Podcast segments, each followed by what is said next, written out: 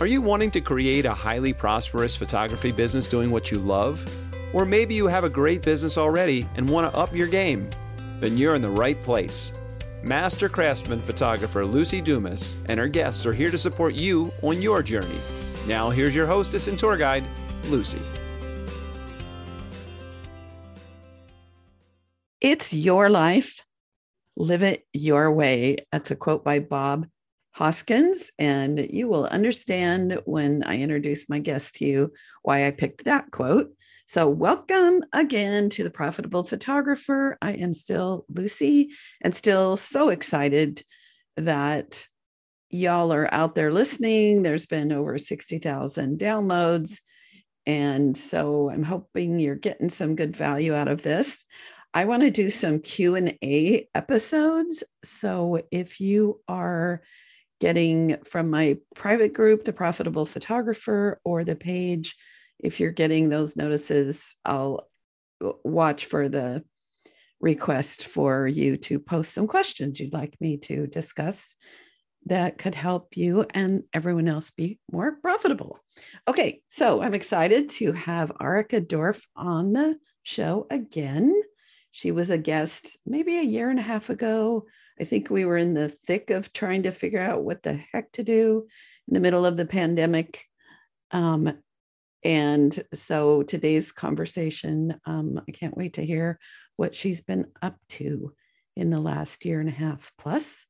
Um, Arica is a traveling pet photographer and she treks across the country every fall in her camper van for her annual pet photography road trip.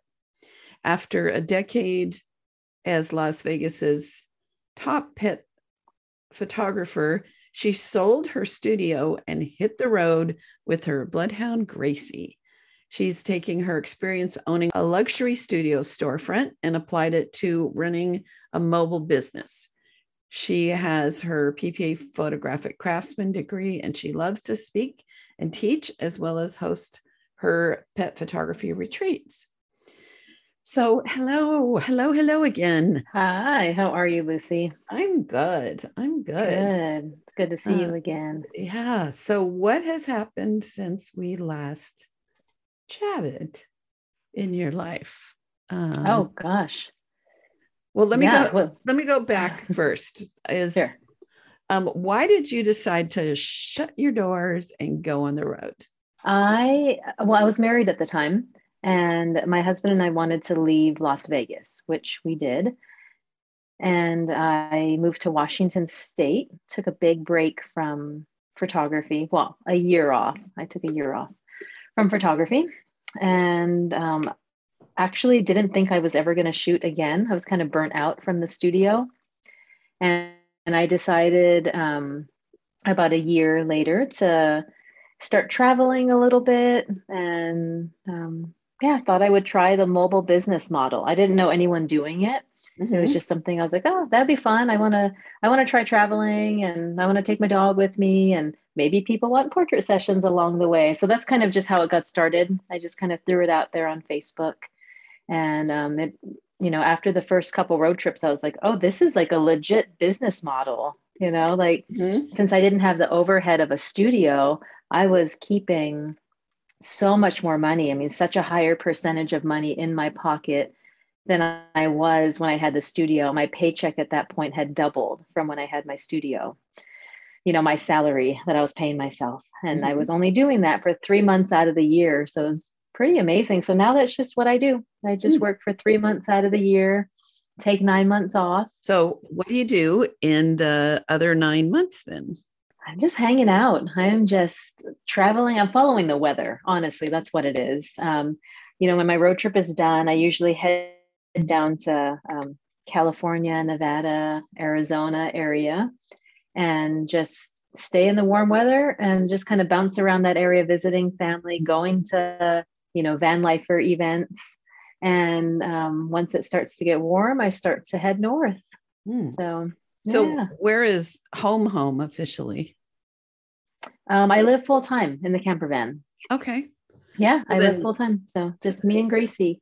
Yeah. Could you see this working for somebody that didn't want to be in a van, but oh, maybe... for sure. Yeah, I mean, I was doing this for four years, three or four years, um, out of my SUV um, when I was living in a house. So I was living in a house and then I was um, doing my three month road trip. I would just throw a bed in the back of my SUV, which you don't have to do it that way. That's just my gypsy spirit that was right. wanting to travel like that. You could totally go and stay in hotels and all of that. Right. Um, but yeah, I was doing that for three months and then going back to Washington and living in a house for mm. nine months. So, so, yeah, I kind of tested the business model for mm-hmm. those few years just to make sure that it was, you know, a viable thing. And mm-hmm.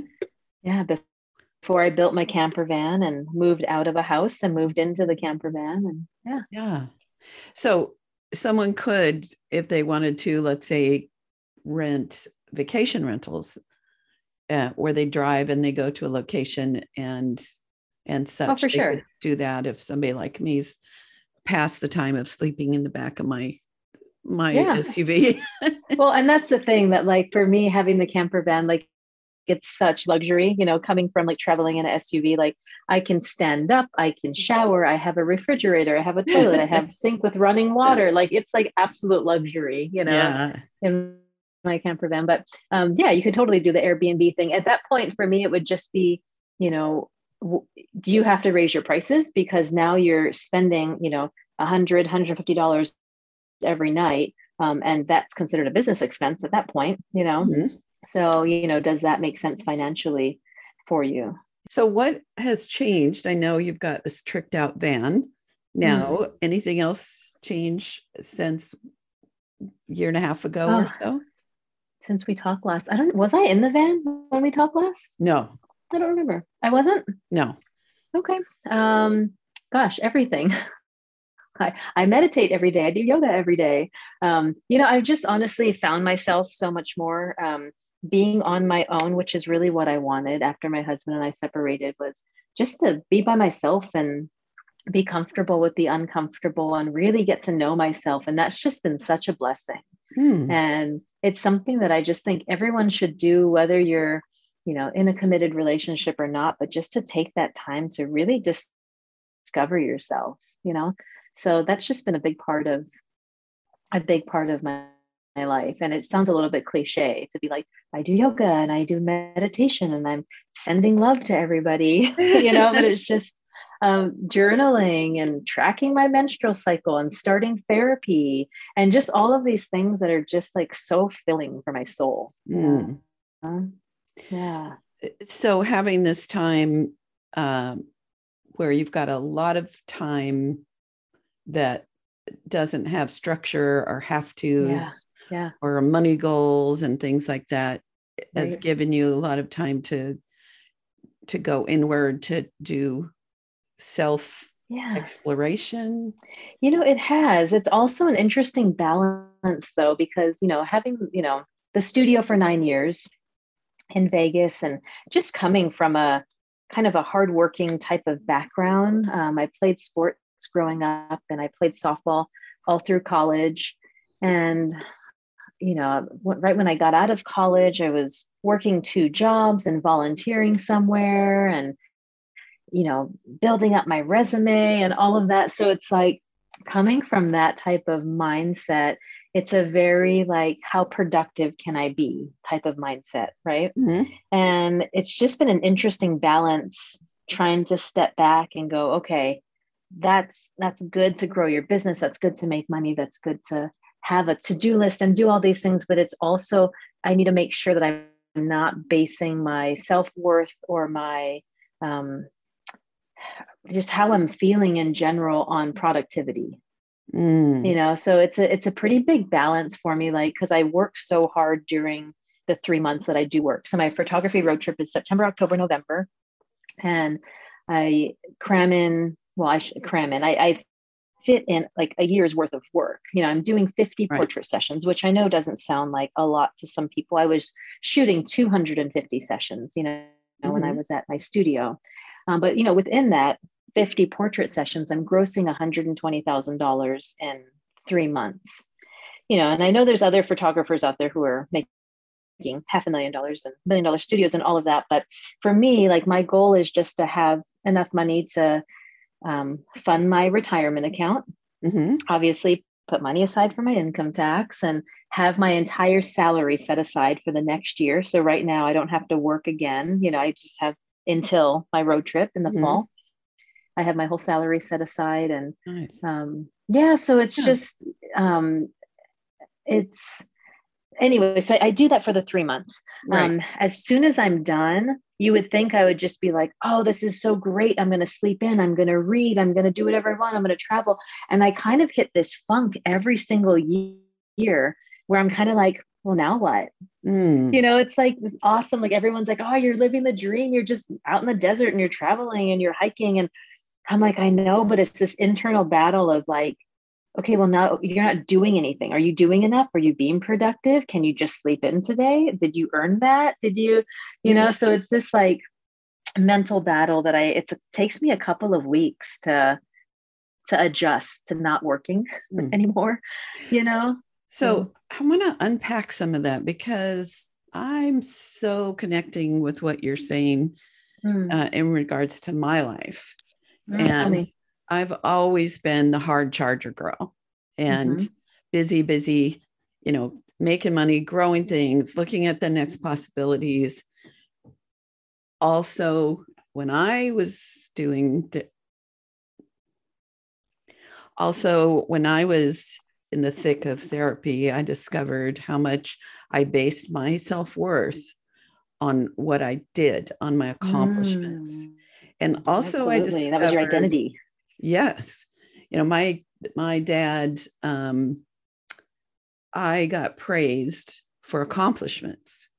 And um I Mm. didn't really have to earn his love, but our love languages were different. So um the things, you know, that work for me are words of affirmation and Yeah. not like, oh, I'm proud of you, but like uh I don't know, things that are more personal and individual Sure, sure. and and touch. And for him, it was service and Acts anyway. of service. So Yeah. so I was the and I was told early that I scored high on an IQ test when I was seven. And that set me up to think that I had to be the best of everything. And I did not get Mm. straight A's because there's certain categories of education that are not natural for me, like math. And and they didn't teach it in a way that uh, for me at least, I don't know if it was true for other girls, but it's kind of a male model. Anyway, am I down too far down a bunny trail? Anyway, so I realized, yes. I get a lot of self identity from my accomplishments. And at this point in my life, between what I'm doing with coaching, the fact that I have uh, some passive income uh, coming in with with my vacation rental. By the way, if anyone's ever in San Diego and needs a cool vacation rental stay, I've got the best. I love it. Uh, it's so fun. It's above my garage. Used to be my studio. Anywho, Oh, So, cool. and Yeah, then with COVID, uh, you know, like that that screeching halt of so many of the things that kept me around people, kept me entertained, um, took up time.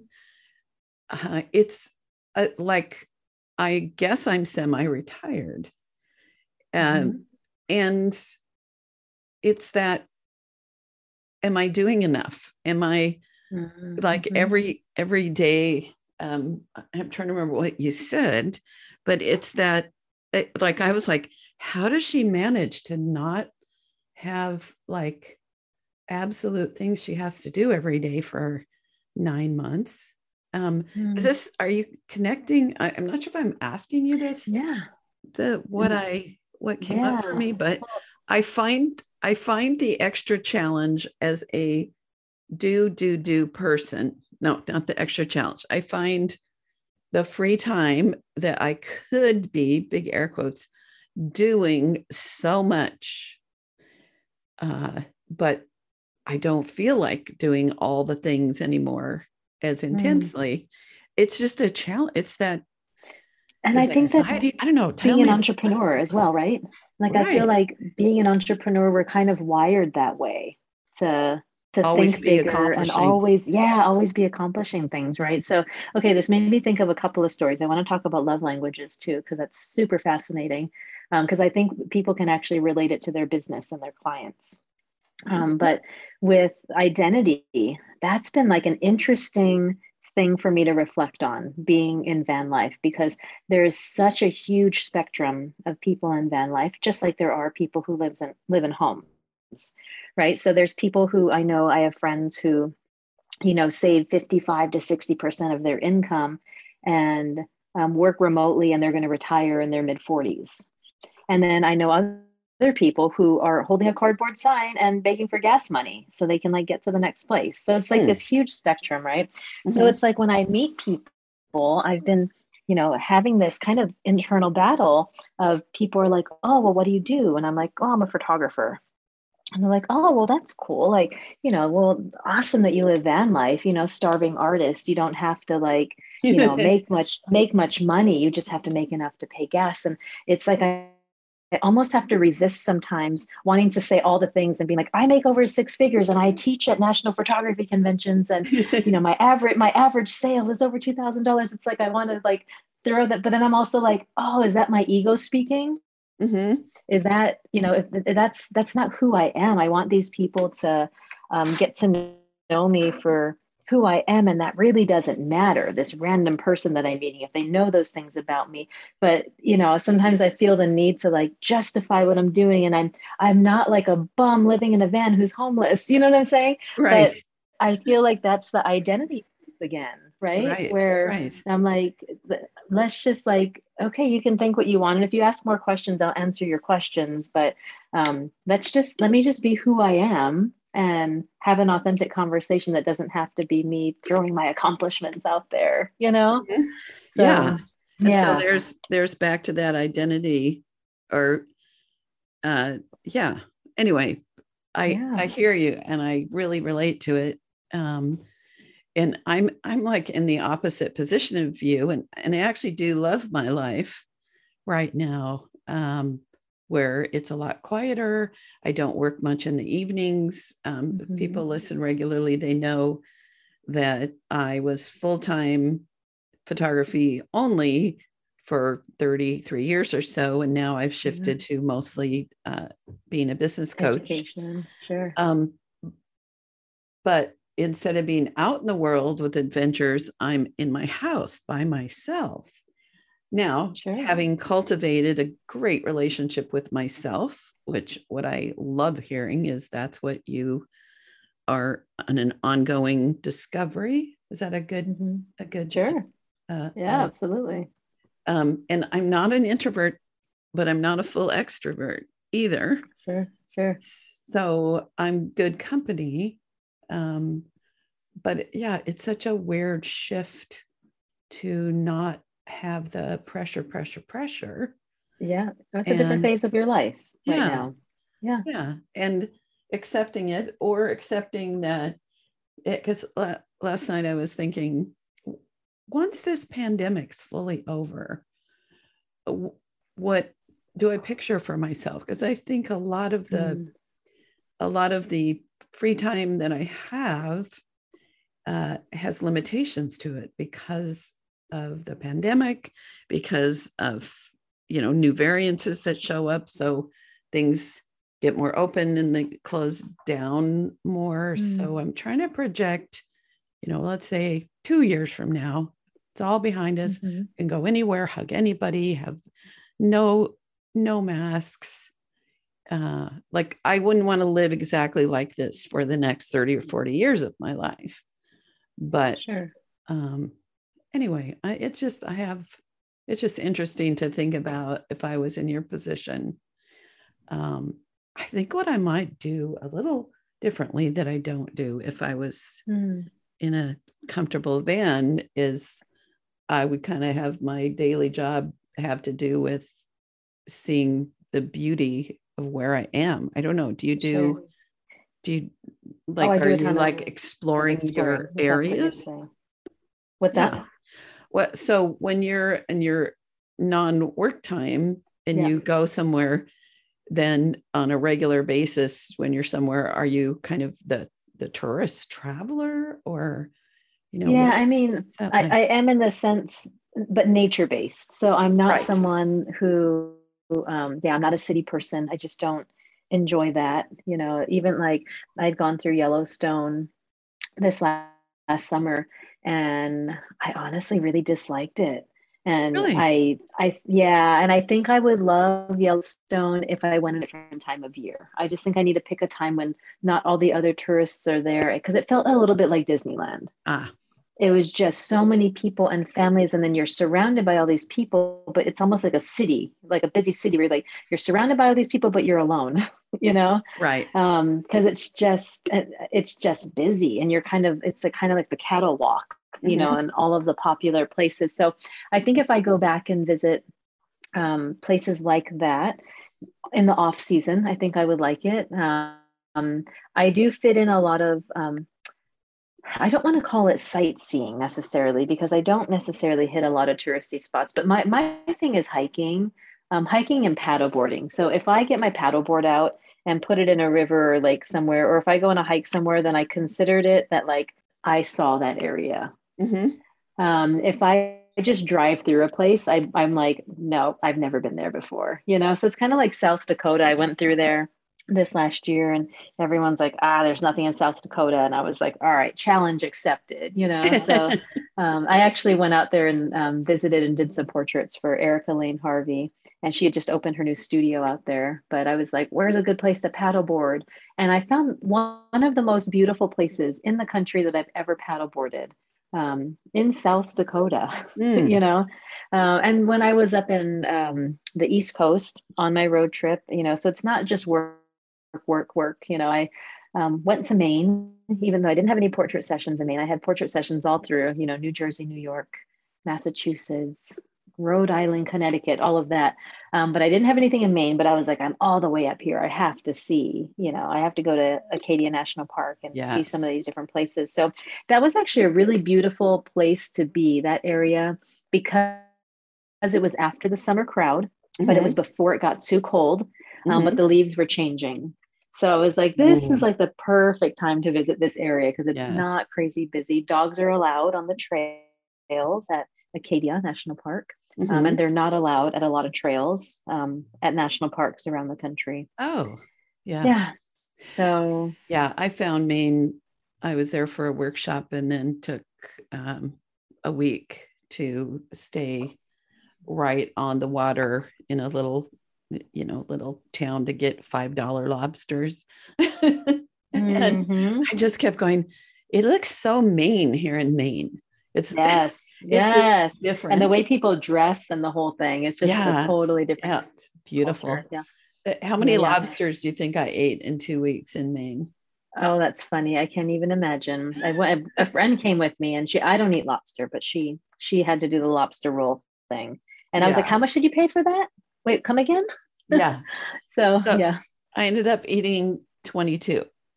Oh wow. two- Wow. And the the last one I could have done without, but it's just every time I went to eat, yeah, you could order a burger or lobster. You can order this or lobster, and it is my favorite food. So You were in Maine. I get it. yeah, okay, Yeah. I, I do. Can I go back to one thing yes, you said though? Just really quick. I do want to go back to the love languages. yes, because I think that's kind of fascinating.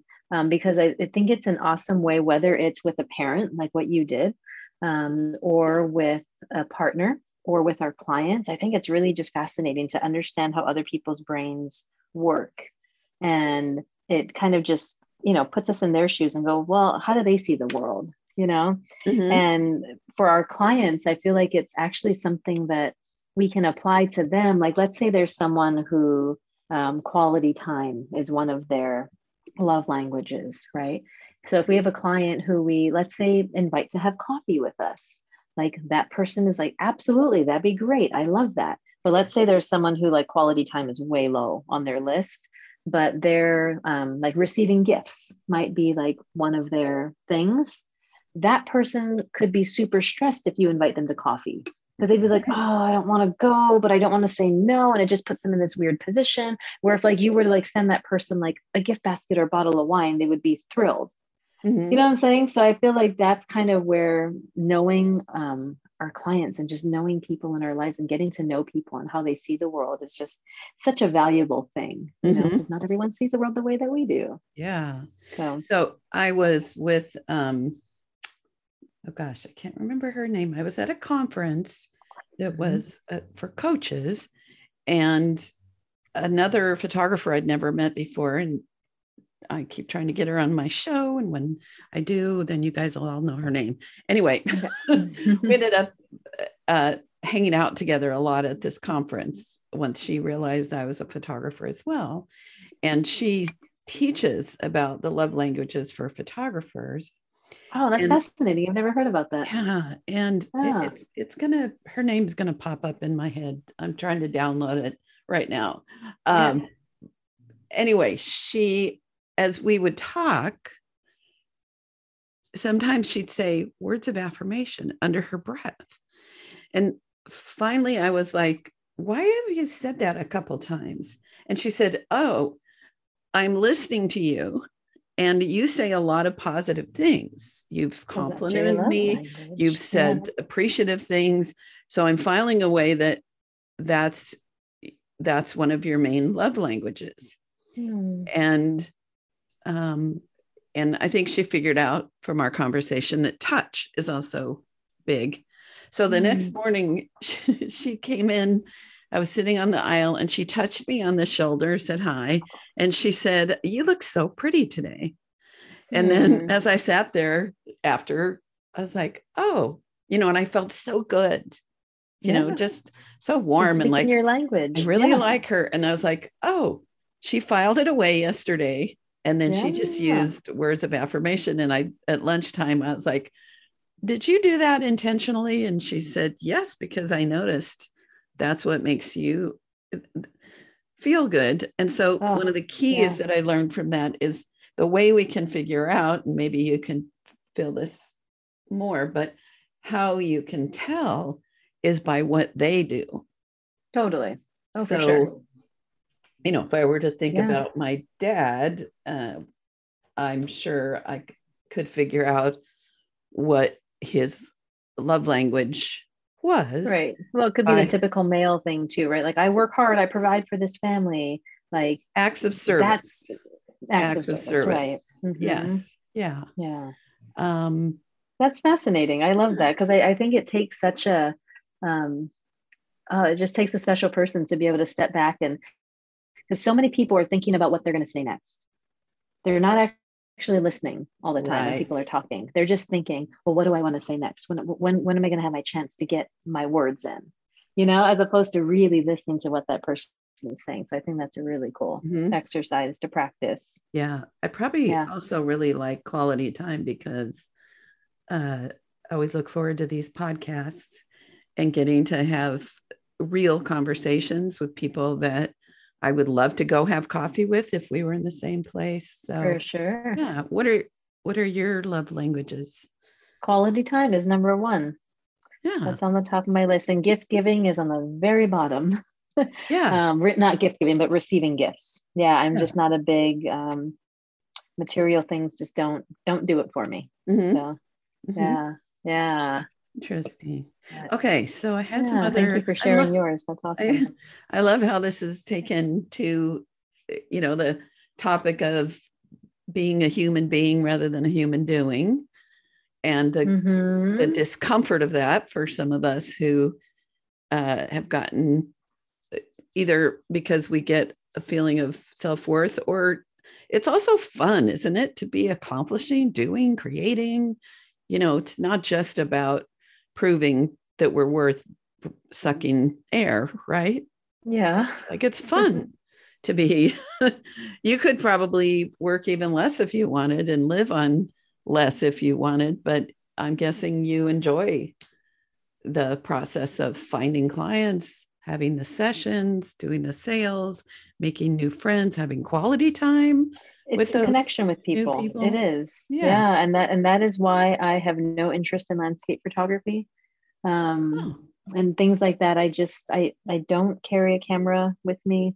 I my camera goes away after my road trip.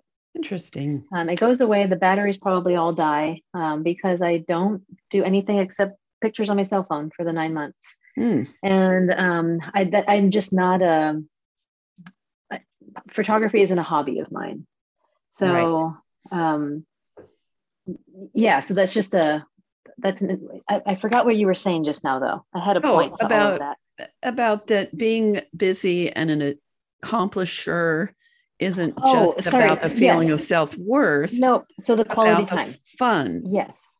Yeah, yeah, yeah. So for me, it's like the photography is a tool for me mm-hmm. to connect with people, to have those like authentic connections and yeah, so it's not so much about the photography itself that I love, it's about the connections with the pet owners and that I'm right. creating this thing for them that they just absolutely love and I wouldn't do photography for myself if there wasn't an audience to enjoy right. it right. like uh, you know uh, there's an audience for landscape photography i don't mean that but it's just mm-hmm. i don't enjoy going out and doing landscape photography mm-hmm. you know what i'm mm-hmm. saying yeah so i'm doing it i have a camera in hand because someone's hiring me and it's their pet and they're going to cry and they're going to love it yeah you know? And then you yeah. also you also teach and support others and give uh, workshops and such. And so i'm guessing that again being with people around people is is why you would like that as well. Am i on track yeah that? no for sure. Yeah I, I enjoy i probably enjoy the teaching part of it more than i do the shooting interesting sure. interesting yeah mm-hmm. so if if i waved a magic wand mm-hmm. would you rather travel and teach three months a year and do very little photography if mm-hmm. all other things being equal that was a bad sentence all things being equal would you mm-hmm. would you prefer traveling and teaching and doing very little photography at mm. this point in your mm. career oh that's interesting and the kicker is the at this point in your career. If you were to ask me that six, seven years ago, I would have been like a hundred percent. I have no interest in shooting whatsoever. When mm. I had mm. my studio, um, I just got burnout and I was I did not want to shoot anymore. Um, and I was super still loving teaching. Um, now, mm, that's an interesting question to ponder now because I don't love the shooting. I'm not like, yes, I get to photograph these three dogs today. I don't feel like that necessarily about it. Um, but people are just so like genuinely happy to see me. like when mm-hmm. I show up and I drive across the country and they're just like, thank you so much for coming. And even people who've never met me, you know, my friend Nancy was telling me about you. And I'm just so honored that you stopped in Chicago to do our portraits. Like, this is amazing. And um, yeah so it's just that that part of um yeah that i'm not sure I, I love it it's just different and not that people weren't that way when i was in a studio but it, it was different it was a little bit of sure. a different um, I was sometimes I was treated like a servant, not always. Yeah. Um, but some you're doing 250 sessions a year, so you're just going to get a little bit of everything. Right. Where like now the clients that I work with, um, and a lot of them are people from my studio you know from before but now people are like I, I, every single person is someone i want to go to lunch with and hang out, with. Mm-hmm. where in my studio like people are just like they don't even know who you are when they show up to do a session. They just called because uh. you're a business and they called the front desk and talked to your receptionist and booked a session. They showed up and you're introducing yourself for the first time when you're doing their portraits. And now it's like not like that at all. It's like i'm friends with everyone on facebook and they mm-hmm. all know exactly who I am and they're so happy for me to be there, you know? So it's just a little bit different of an experience. Right. Um, so yeah. you, you said, because my portrait business, um, I've always made good friends. Like that we know each other so well before the session because it's a mm-hmm. lower volume, like 50 sessions a year. I can make a right. really great living yeah um, because i'm all about you know the selling three to seven wall portraits and yep. that high touch experience. Experience so, for sure. But back to my original question, because I heard you say, well, I love the teaching more than the photography. So if you were to to uh, set it up, like, would you visualize that if you were doing your traveling and living the life you're living, but mm-hmm. doing very few sessions and a lot more teaching, mm-hmm. would that would um, that be what you so, want? so the first thing that comes to mind with that, yeah, the first thing that comes to mind, and um, this is just purely how I feel for myself because I know that you're doing more teaching now than you are shooting. So this isn't a judgment on anybody else. No, no. But my yeah. yeah, my first thing, my thought with that is I learn so much every single road trip. And mm-hmm. I feel mm-hmm. like it's like, you know, when I put a workshop on, like I did a three hour workshop yesterday, webinar with PPA, and I got to throw so many new things in there mm. from this last road trip that I didn't teach the last time I taught a workshop. Yeah. And um, because you, I just feel like I'm I'm learning so much as I'm doing. Right. So my only my only fear would be if I'm not traveling and I'm not shooting and I'm not coming across these different obstacles or situations or whatever. Am am I going to be current and relevant um, in my teachings mm-hmm. if I'm not doing it myself? Right. Right. So, and I feel like it's different for you because you have so many years, you have three decades behind you of experience, right? right. Um, well, yeah, I just don't know if I would be. Sorry to interrupt you, but the similar mm-hmm. thing is the podcasts. Like sometimes I think, well, this podcast is a labor of love.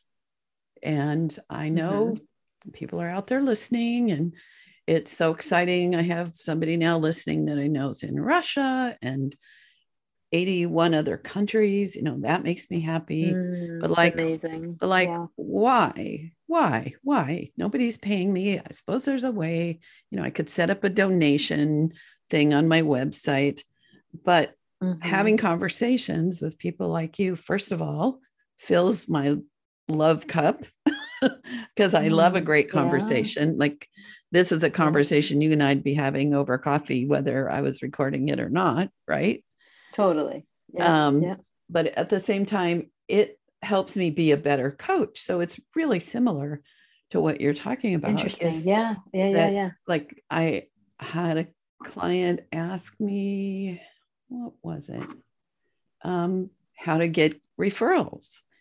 And mm. I was never a master at that, but I just had a great interview with, um, I think it was the Colby Macklemore interview that's going to be out shortly.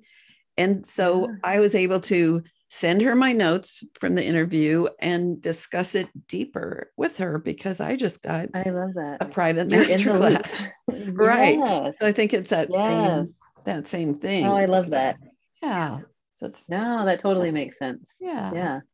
So on my original questions, I wanted to find out more about what sales with pet expressions or how you're doing, you know, I think that would be helpful since you are the queen or you're you're in the queendom of fabulous pet photographers, king and queendom.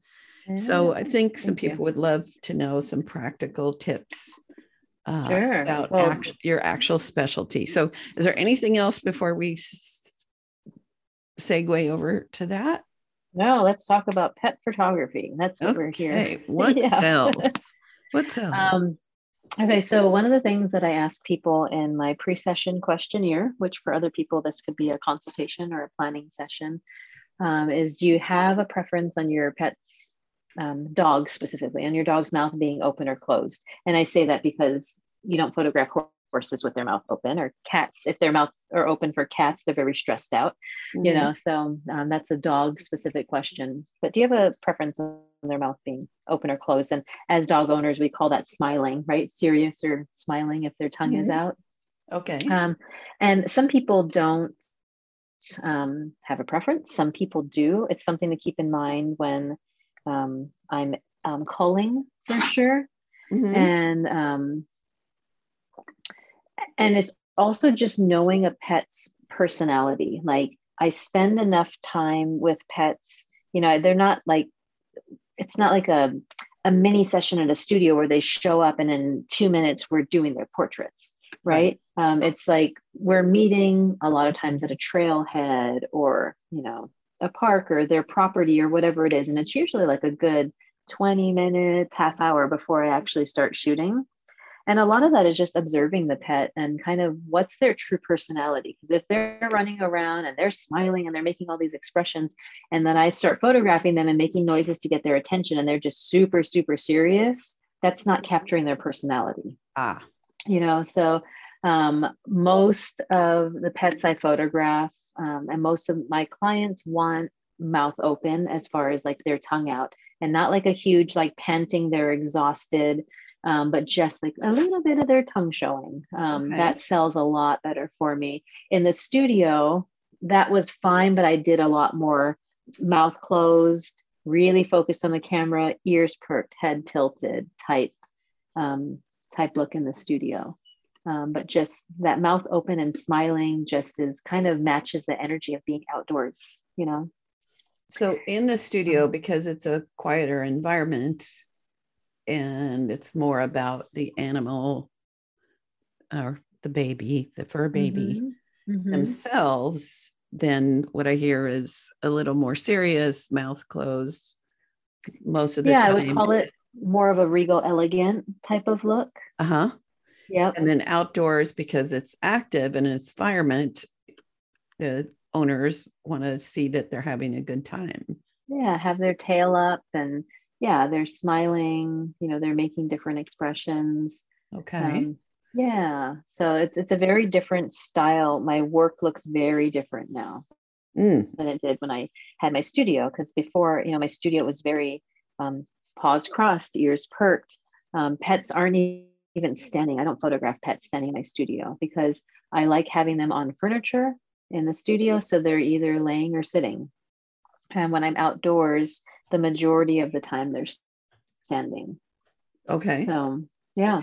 So, in terms of the like what sells, like close up, medium, mm-hmm. lots of beautiful scenery, is there, you know, looking yeah, at the camera, not looking mm-hmm. at the mm-hmm. camera? Is there, you know, what is like, yeah. So, for me, most important? Yeah, good question. For me, um, looking at the camera sells better um, okay. because people have such a hard time to get their pets to look at the camera with their ears perked, with the right expression. Like that's right. like super hard for people to do on their own. Um, people can take a great portrait, you know, of their pet when they're focused on a bird and looking off somewhere. So it's not that I don't shoot that as well. Mm-hmm. Um, but yeah, for me, it's nailing the expression with them looking dead onto the camera where the client is like, man, you captured their soul in that portrait. You know, mm-hmm. um, I don't like owners standing behind me because I think that it's distracting for the pet and they don't know where to look. So sometimes they're looking just off to the right because they're looking at the owner and not dead on at the camera. And I think you lose that connection when that happens.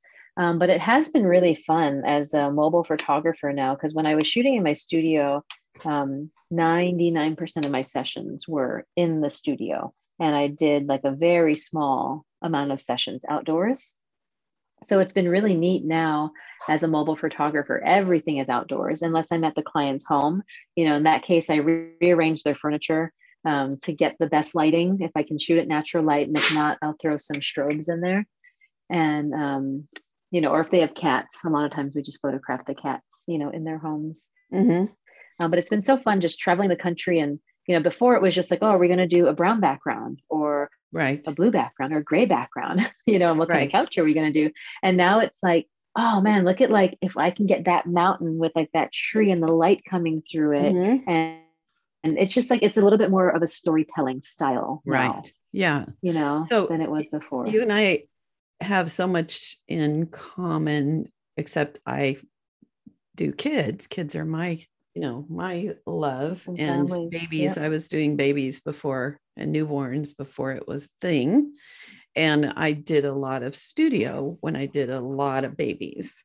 Um, and there's that the nice thing with babies is then you can control the lighting and the environment and certain chairs and things because you know a newborn outdoors uh Oh, they, sure. they have Just to be in someone's and all the arms things. pretty much but indoors Mhm. but as as i matured my client base seemed to also be maturing and as i got more and more into that environmental that you're talking about the the thrill and i really love photographing at people's homes if they've got the right you know a little a little one bedroom apartment up in a high rise not ideal but people that have nice homes and yards and and pretty interiors you know i love having like a brand new studio which is basically what you have as you're traveling is lots of new environments so i enjoy that a lot Mhm. Yeah, then- yeah. And for me, it's go ahead. I'm sorry. well and then the other thing about looking at the camera um, i found and i actually found this a lot photographing weddings a lot of people will say i don't like posed i want a lot of candids and so i would do all the pose things at weddings because i did not want anybody to say you did not get a picture of me with so and so that i knew was key and I Mhm. do a lot of candids, and Mhm. um, I don't even now. If I do a wedding, they don't get all the zillion digitals. They get a limited number that goes with a package, and I Mhm. find that the ones that people are willing to buy are more looking at the camera, more funny? Um, know. because we love our faces. We love seeing, you know, our humanity. That if if we can capture a certain expression where you can see into somebody's soul or see into a dog or a cat's essence that makes them Mhm. them, uh, um, you know, that sells. And I always encourage people who are doing lifestyle photography to be sure that they also do some things um, you know yes it's great to have i don't know holding the baby and everybody looking down or you know all the fun things that you can do when you're following a family around and doing the lifestyle. Mhm. but but people if if um if they're having to buy things individually rather than getting everything i'm willing to bet almost every time the best sellers are going to be the ones where at least you can see the faces. And for the most part most people looking at the camera or where you can see both eyes and both Yeah. cheeks and so forth so interesting that it is Well, also true with pets Yeah, well, and I think it's interesting because so many clients, it's funny when you say that, like people say they want candid, but then they end up buying the more, you know, posed. And I'm like, that that's been my life for the last 16 years as a photographer. right Like people saying, like, I really kind of just want more candid. Like, what does that mean to you? you Yeah. know, because when it comes down to it, like, you know, you can't, especially in a studio. Outdoors, you can be a little bit more flexible. But in a studio, I tell people we can do candid, but I have to pose you first. I can't just throw you out there and go be candid because especially in a studio with your lights set up, right? Like in a certain like Mm-hmm. if you move six inches this way or that way, like it's the exposure is different, right you know. So I was like, I have to pose you first, and then we can turn that into a candid portrait right. Portrait like oh let's look at each other blow on your dog's ear to get them to lick you or whatever. We can do Mhm. that but i can't just throw you out there and go be candid because it's not going to look good. You're not going to like it. Right. You know so we can do a little bit more candid outdoors when i'm just shooting natural lighting and right. So you know it doesn't matter if they move two feet this way or that way Right. but you still have to pose people. Right. Yeah. so two thoughts on that. Mhm. so um do you know roberto valenzuela? I've heard the name uh, he's so funny. He um he he's a wonderful teacher and is he a west coast school guy?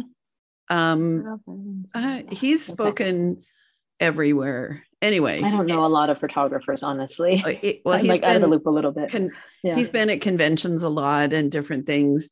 And he talks about this and he he's got this great accent and this great sense of humor that like takes you by surprise so he can get away with this and Mhm. what he'll say is you're going to look fat.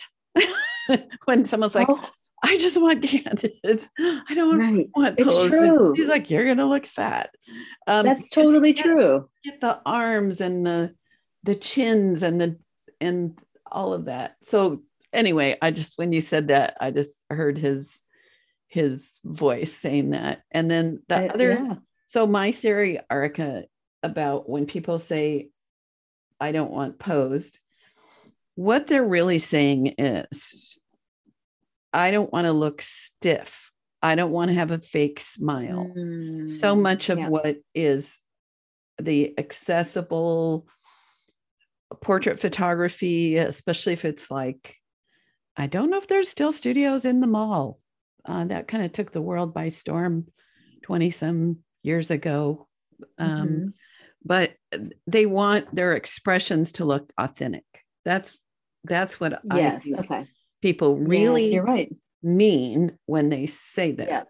And so Yeah. I will share with you. They don't want to be like, I kicked my foot out six inches this way and put my hand in my pocket and put my hand on my hip and I lean forward And- a little. Like, and then you Yeah. just say smile because I might have people do all of what you just said.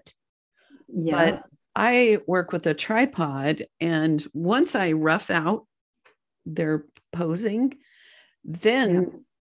I, you know, we talk. I have expressions. I do whatever it takes to get because a, a real expression is in the eyes and not Mhm.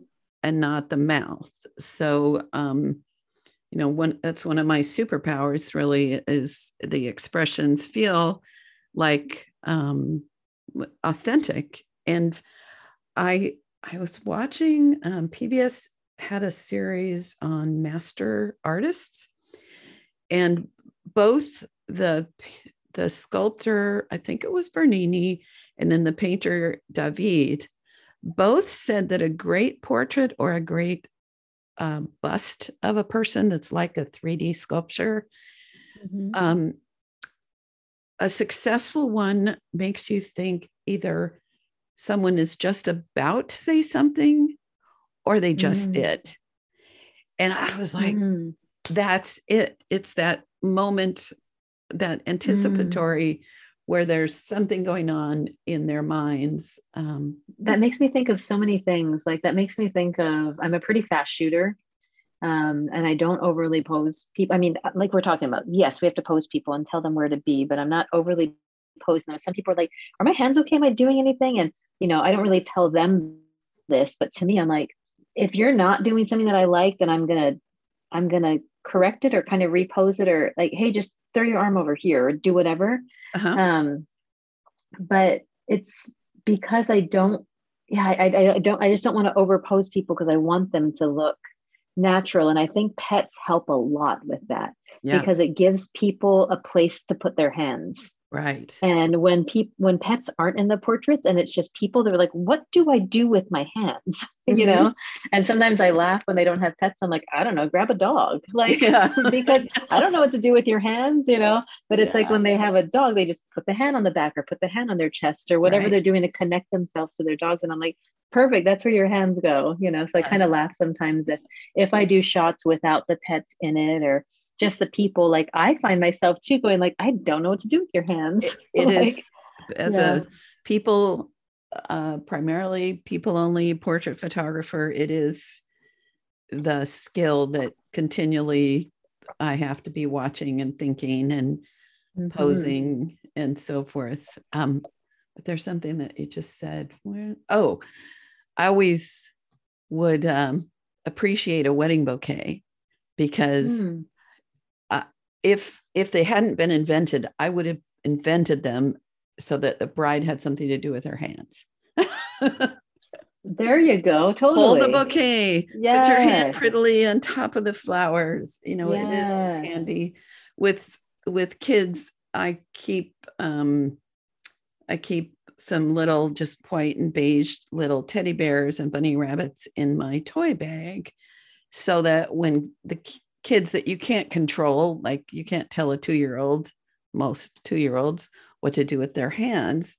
So if Mhm. they're just kind of flailing all over, then I grab a teddy and have them hold that until they throw it Mhm. and then and then we get it back and Yeah. do it again so Yeah, yeah, yeah. Yeah, no, I okay. love that. And for so for me too, when I'm photographing people, because I've had a lot of um, wives say, you know, about their spouses, they're just like, I don't want him to have this stiff fake smile and right whatever. And sometimes it can be hard for like men who just don't want to be photographed. They don't want to be there. Right. They don't want to smile. And it's like, and you're talking to them ahead of time and they have this great smile and they get behind the camera. And you're like, what is that?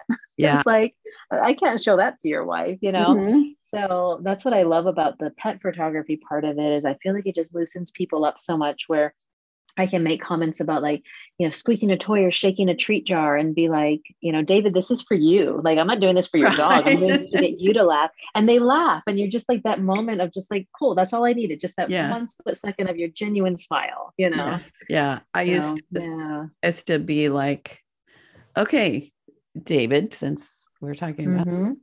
um am i going to need to show you my legs um oh wait I'm, too old for you now so never mind you know the Yeah. there, there's little tricks i For have favorite- kids too. Yeah. oh yeah i have favorite Mhm. words that get get people feeling a smile because Mm.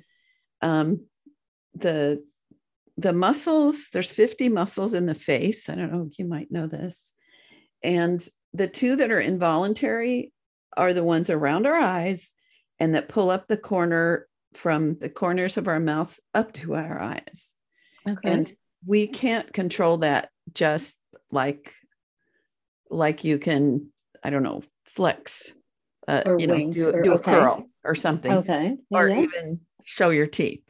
And that those two muscles are what we as human beings are keenly dialed into to recognize feelings. I've never heard that before. Yeah. So, so an expression comes from an emotion. So my job as a portrait photographer is to have them feel something. I never Good. say smile because a smile is something it- like I am not good. I hate when people count one, two, three, because I can find a feeling and give you a nice smile immediately, you know, Mhm. practice a lot.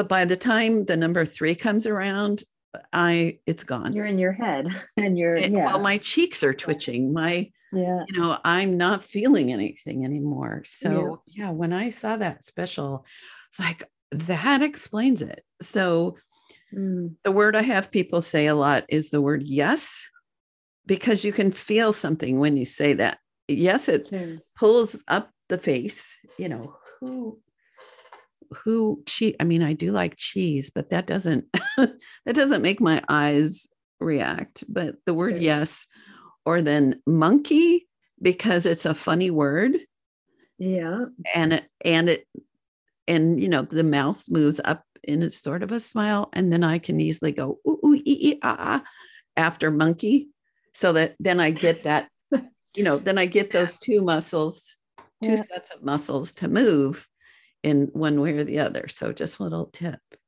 um so before we before we run out of time or if somebody's listening in their car before you get to your destination if you've had a, Mhm. a long drive um, i know we talked about how If you were in van life, this would be a short drive. But yes if you're in the city, it's a long drive. Go ahead. yes um how are you making re- more better sales remotely than i think we talked before whenever it Yeah. was year plus ago about Yeah. how you were doing your sales so yeah. how how is that working for you No, it's brilliant. I love it. Um, because it's remote, because people are at home. The magic is that they're at home. Because you know how it gets like people are just busy. Um, people mean to send you wall portraits. They mean to put the piece of paper up and take a picture of their wall and text it to you, and they just don't, you know. well what Um, were you asked- doing before Um, in-person sales in a theater room dedicated with a 104 inch projection screen. okay um, i So- mean at, I I'm was, on okay let me back up yeah, with your traveling yeah. Have you always done remote sales or did you do sales Yes. right there in their house No, I always Okay. do. I've always done remote sales. okay Yeah. Yeah. It was just the only time I was doing in person sales is when I had the studio storefront. Got it. Yeah. Okay. Yeah. So I'm asking people, you know, to send me pictures of their walls. And a lot of people do. And it's great because then I can do mock ups with their actual walls and not generic rooms. Okay. Um, but yeah, I mean, you and I last time we talked, you were suggesting, well, what if you stayed in town a day longer and you did, you know, but I'm just like, people are happy and I'm happy and they're not stressed out. And I'm just like, I'm, I'm good, you know? So, Working for um, yeah. So they, the, the nice thing is that when people are doing the ordering session with you, that is their time that they are focused and they are like, cool, I, I am yours for an hour, you know, Mhm. let's go over the images and figure out what I'm getting and all of that. Um, prior to that, they're just busy and it's hard to get in touch with them. And like I said, they're not sending you these wall photos. So in that hour, when we're doing that remote ordering session, they're at home. So they're walking around. I say, grab a piece of paper, piece of tape, walk around, put it in the different areas. They're texting it to me while we're talking. I'm airdropping it to my computer. And then I'm uploading it into ProSelect, is how I do my sales Mhm. and I'm uploading it into the rooms and showing them actual sizes right there so they don't have to measure. Um, and sometimes, like, they'll be like, oh, there's this other spot, and oh, there's this other spot, you know, so they'll kind of just walk around and do all the things because if they weren't at home and they were bringing pictures to my studio, you know, of their walls, or they were texting it to me ahead of time, um, a lot of people just do like the one spot. Mhm. Um, but when they're at home, they're just like, oh, well, there's this spot and there's this spot. And then sometimes they end up getting portraits in multiple places. You know, Right. they'll do a canvas in one place and then a collection in another place, Yes. you know, and um, like, well, on the mantle, we could also do like some acrylic blocks and some image cubes. And, you Mhm. know, it's like, yeah, so it's, it's just, it's working so well for me, just Good. doing those, yeah, remote sales like that. And if there's any other decision makers, then they're usually home. They can just get confirmation from them. Does this work? Yep, that's good. Cool. I'm charging your card. Good, you know? good. So, Yeah. My workaround and how I co- coach people is that we do a lot of prep and seed planting before we even have the photography. So, at the first phone call, we're talking about wall art and locations. Before the Mhm. consultation, I ask them to look around their home and and think about any places always plural places that might be beautiful for photographic art. Take a picture measure those wall spaces. Then uh, at the when i call to uh, remind them of the time that they're coming over i say you know remember to because about half the time they don't do that but i'm planting those seeds so that when we get in the sales room in person, then I've got that same information and we're mapping things out. Um, my system, um, I don't need to do the, the room view to sell my three to eight wall portraits per client because I focus on them seeing them actual size.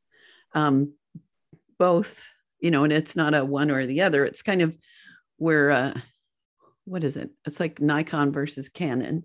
They're Mhm. both doing the same basic function, which is Mhm. helping people uh, understand and fall in love with the idea of beautiful art of someone that they love or people that they love. Sure. So it's a question for you though, because like I've done, like I said, I've done both with the in-person sales for nine years and then now, you know, five years doing the remote. Is you know, if you're showing people actual size, um, d- don't they still sometimes have the hesitation or the you know, okay, that's great, yes, thirty inches good, but let me go home and measure because they We've didn't already- measure their they've already and We've already talked about it. So has Um, ever, does everyone bring you images and send you images? Because that's something that I talk about to everybody. And when I had my studio, I talk about it to everyone. It's part of the consultation. It's part of the reminder email, and people just didn't do it. Yeah. You know. Um, almost all of them do, and especially Okay. now with with iPads, where everybody's got a phone or an iPad, Mm-hmm. um, and it's easier. Um, but I'm just so. In general, um, if they tell me about a space, um, it, every now and then somebody will say, well, you know, there's this spot in the family room over to the right of the fireplace. I don't know how big that is. And uh, we'll kind of figure out potential. And I will always say, well, how about, you know, if there's a, I don't know if this size or this size works. I'll be like, why don't we plan it for the smaller one? Yeah. And you can go ahead and complete the order, then go home and yeah. call me and let me know. And uh, sure. my little how I close that sale is, and you have to have your prices appropriate for this to work. But I say, I'll just charge you for the the 24 inch, and if a 30 is better, um, that's fine. We'll we'll just do oh, it. Yeah, there you go. So you know, it's all yeah. in that closing a sale. You know, the art for sure, for of, sure. of the um of all of that but they're they're seeing it the beauty in person yep. is when they think well you know there's that 30 inch let's say they've determined either one's good that i can show them what a 30 inch actually looks like and what they feel I, when i say that i'm i'm putting my hands i'm swirling my hands around my heart what yep. they feel when they see it that size and then when i show it the next size down how that feeling is not as strong. Sure. And I don't know if in a room view you get the same like actual emotional connection with how you're going to feel yeah. every single day when your eye falls on that. So I think that is the power of of the in person. Um, and I see both sides. Yeah. I because but it's because I'm doing the remote that I like love that so much. Yeah. But you know i i just people are so grateful when we're doing the remote ordering session that they're like i just sent you this you know image two minutes ago and now you're showing me different sizes. It's like yes. perfect. Yeah whatever you just did right there that's great. Thank you so much. I don't need to make decisions. Perfect. You know it's like i'll put a wall collection together for them just on the fly right in front of them. Mm-hmm. and they're just like oh my gosh thank you so much for helping me with this. Yep whatever that size is that's what i want. Right. You know so so the, so the point is I think, or the the moral of the story is have a plan, have a system, work yeah. the system, yeah. be the. Uh, I always um, promote people positioning themselves as the trusted advisor. Yeah, so by the, the expert, yeah. By the time you're making that suggestion, they already trust your expertise. Absolutely. And that you have their best interest in mind. You're not just trying to make money. Right. They like you. They trust you. So either one um, is awesome. And not leaving it to chance where you post a gallery what i call posting. Right put it I've on tra- my so i've trademarked this post and pray oh funny i love it posted with an ordering thing people need yeah. help people yeah help for uh, sure and i do online galleries but i disable the cart because it's just for them to view the images and they can't order. They have to do the ordering session with. Me. Okay, I'm going to pretend I didn't hear that because people can still steal if there's not a cart. But um so No, I get that, but I also think that depends what kind of clientele you're working with. And I think if you have a minimum I think that you're weeding out those people who want to steal images or care about screenshots. That's a good point. You know, it's like I, I wouldn't do an online gallery if I was charging someone, you know, one or two hundred dollars for a session fee and then just putting their images online. Right. What is your minimum uh to it's not high, it's only seven hundred dollars. Mm-hmm. But for me, that's kind of been this sweet spot of weeding out people who might want to do screenshots, um, weeding out people who just want a couple eight by tens. Right. Um, but it's not a scary number for the people who end up spending, you know, two, three, four, five, six thousand dollars. You know, they're not scared off by a possible like two thousand dollar minimum or something. Right. You know, I've, so I've found that same. Um, so how I present pricing is there's a session fee and a minimum purchase. Mm-hmm. And I mm-hmm. say it separately. That's what I have. Yep. So, yeah, yeah. I have a creation fee and a minimum print purchase. Yeah. Right. And I don't just lump it together and say, like in, in, your case, it's seven hundred dollars and you have five hundred to spend. I I would say this. no, no, no. Mine is separate too. I'm just I'm adding it, but it is it's a 250 session fee and a 450 minimum. Right. So Yeah. for the listeners, um, just to know, like I've tested either saying it's 700 and you get this much to spend, or Mm. session is this much, minimum is this much. So you pay the 700 up front. And remember, you have 450 to spend. Mm-hmm. Yeah. People book me more when I break it down that way Mm. because they're not just hearing it's a $700 session fee. It's yeah. a it's psychology. yeah. Um, and I've had that same experience where if they're if they're comfortable prepaying five to seven hundred, then a two, three, four, five, ten thousand dollar sale is not that difficult. It- That's yeah. that So, kind of sweet so spot. do you collect that whole 700 up front or do you collect just the session fee up front? no minimum up front. absolutely, hundred percent. And I don't. Let me tell you reasons why. Are you ready? I would love to hear. I just don't have a problem with it. That's the only thing. Like people Okay. are spending two, three, four, five, six thousand dollars. Right. Um, Okay. But go ahead. So when I started collecting, yep. at the time, and this goes back, you know, when dinosaurs roamed the earth, uh, when I was doing baby photography, hmm my average sale at that time was a thousand dollars. I added a three hundred dollar minimum. Guess what my average sale was? Thirteen hundred. hmm So the money spent is money forgotten. Yeah. Number two, it relieves some pressure. So if I say, oh, well, your total is 3000 and they kind of go, oh. And then if Mhm. I say, like in your case, it's 450, right? Is your minimum purchase? hmm hmm Then I say, well, remember, you've already paid 450. They go, oh. And they're more apt to close a sale more easily because some of that has already been paid and a sale at a higher amount. Sure. And it does totally weed out for people that are local. It totally weeds out the people that are going to be a pain and be like, well, what about, you know, I don't really want to buy that much. I just want one eight by 10. It weeds that Right, out. right. But it also, and it also really delineates that that 250 does not include anything and that you're going to be buying Mm. prints.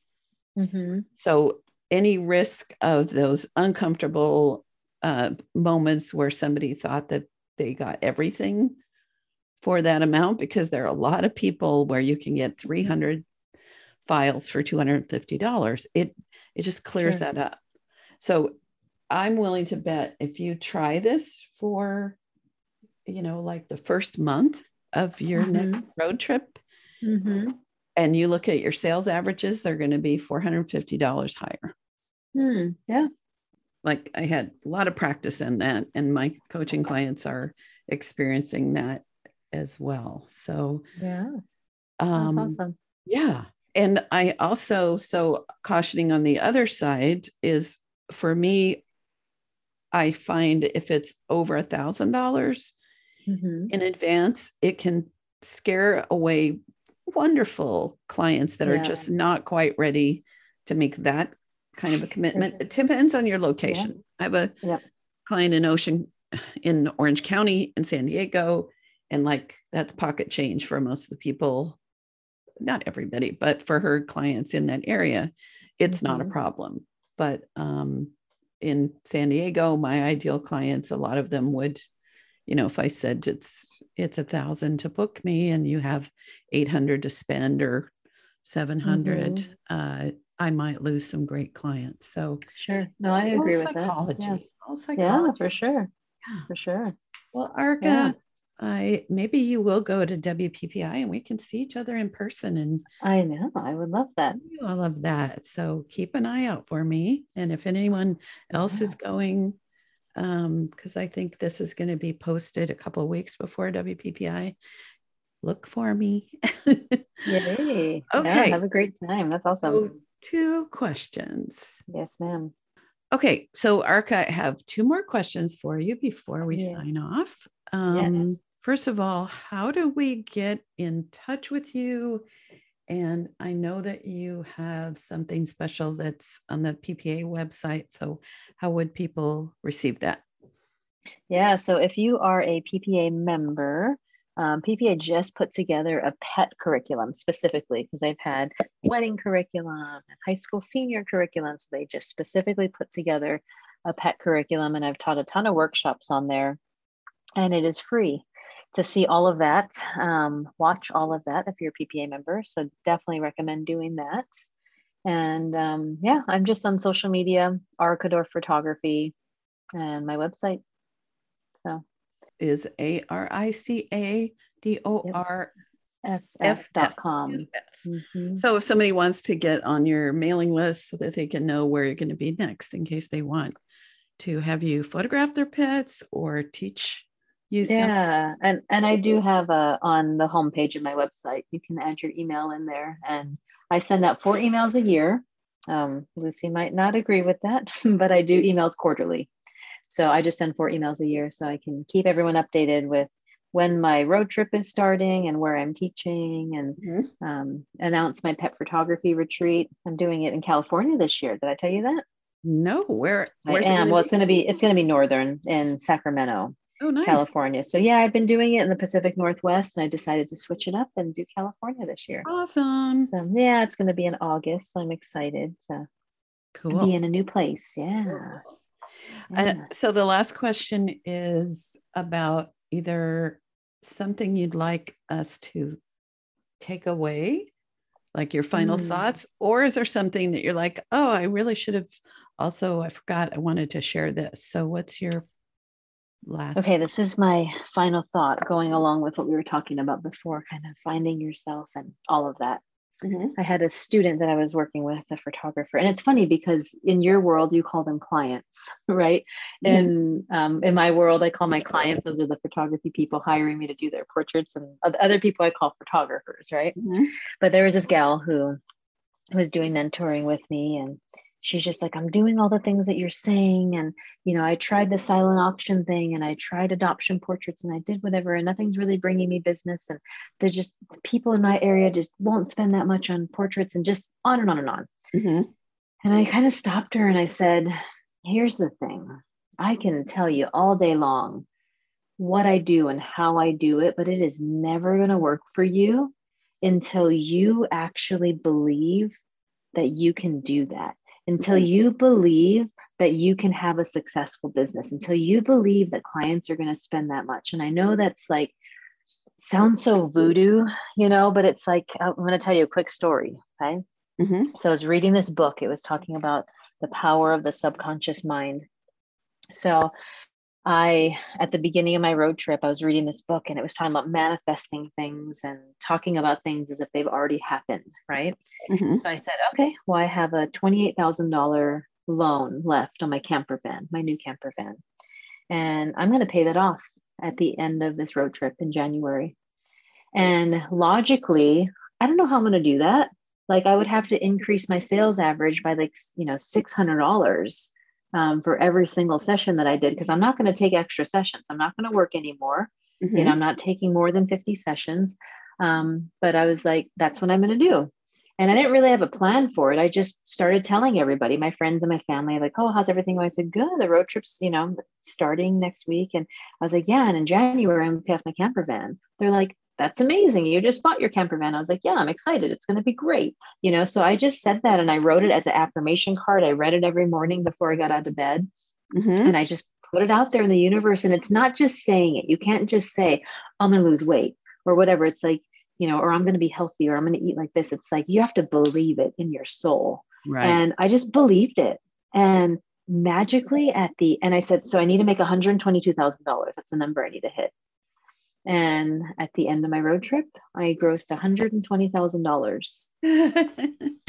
and I just magically, I was like, I, that feels a little bit voodoo, you know? But it's like mm-hmm. I was telling this girl that I was doing the mentoring with, and I was like, until you believe that you're going to have those types of clients, until you believe that you're enough, until you believe that the prices that you're charging are what you're worth, you're not going to get it.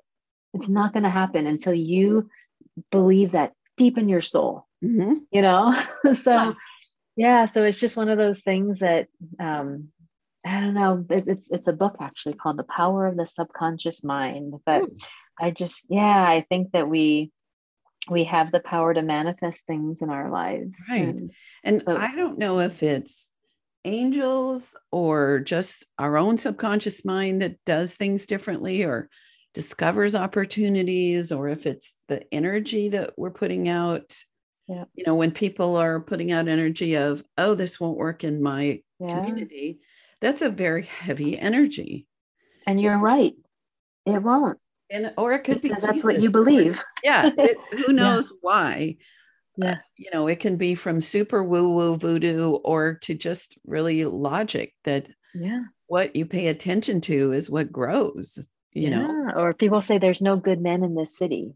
Yeah you're right you're not going to find a good man in the city because that's what you believe, you know? And, like, by, and by believing it, your whole self mm-hmm. is not a magnet for the good man. Mm-hmm. Because yeah. you're carrying negativity. Yeah. Or but, a good woman or whatever people love. Yay. Good dog. Yeah. right. good. Good. Yeah, totally. Yeah, I love that. We're I'm so glad we got the chance Thank you. Thank you for your time, Lucy. Next conversation. You're just a delight. And I still love, uh, she and I were at imaging two years ago. Yes. Two years ago at a little get together for pet photographers. And I was like, You're Dorff? Oh my gosh, I've been admiring you from afar. And she's like, you're Lucy Dumas. I've been listening to your podcast endlessly. So it was yeah. like this magical connection. So mm, nice I to catch it. up with you. And I know that people are, it, you know, there's so many chapters to this conversation that, um, and so stay tuned, everyone, and I'll do a little wrap up as I can so that you can go back and re listen to whatever chapters resonated with you. Um, so Yay. thank you so, so, so, so, so much, Erica. Arica. All right. So Arica and I had a nice little follow-up chat about all kinds of things related to our conversations. And I'm going to see if I can summarize a little bit. We talked about an issue when you create a lifestyle where you don't have to be hard charging, cranking it all the time. Then how do you get comfortable being less active and having more free time.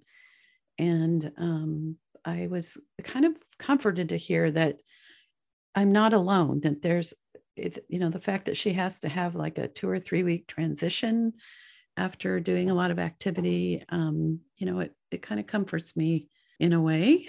Um, we also talked about pet expressions gave some great uh, tips about uh, with outdoors, asking questions about people like the dog's mouth open, which is perceived as a smile, or closed, and making sure to bring the, the pet's personality out. Um, we talked about the difference between outdoor photography and studio, and also about um, posed versus more candid. I thought that was a nice a little share. And we talked about how to sell remotely. And I love that she's having great success doing online, and I have great success doing it on person. I have great success doing in person sales using a projector and a movie screen or another, some big white surface. And that the core is developing that relationship where we can guide them and then having a systematic plan for making those sales. So we talked about so much more stuff than that. So I would suggest you go back and listen. And I also would suggest that you make sure that you get my my gifts if you go to lucydumascoaching.com because then you'll also get notices about shows coming up and I'll be sending out a request if you've got some questions you'd like answered on my show. I'm going to start doing some Q&A episodes. So that's it for today and I'm just sending you all a great big hug because if you were listening carefully, you heard that I need some hugs even if they're virtual. and I will talk to you later. Bye. You have been listening to The Highly Profitable Photographer with Lucy Dumas. If you've enjoyed this podcast, please rate, subscribe, review, and share. To connect one on one and learn more about our coaching programs, just go to lucydumascoaching.com. Until next time, go have fun photographing and selling your work.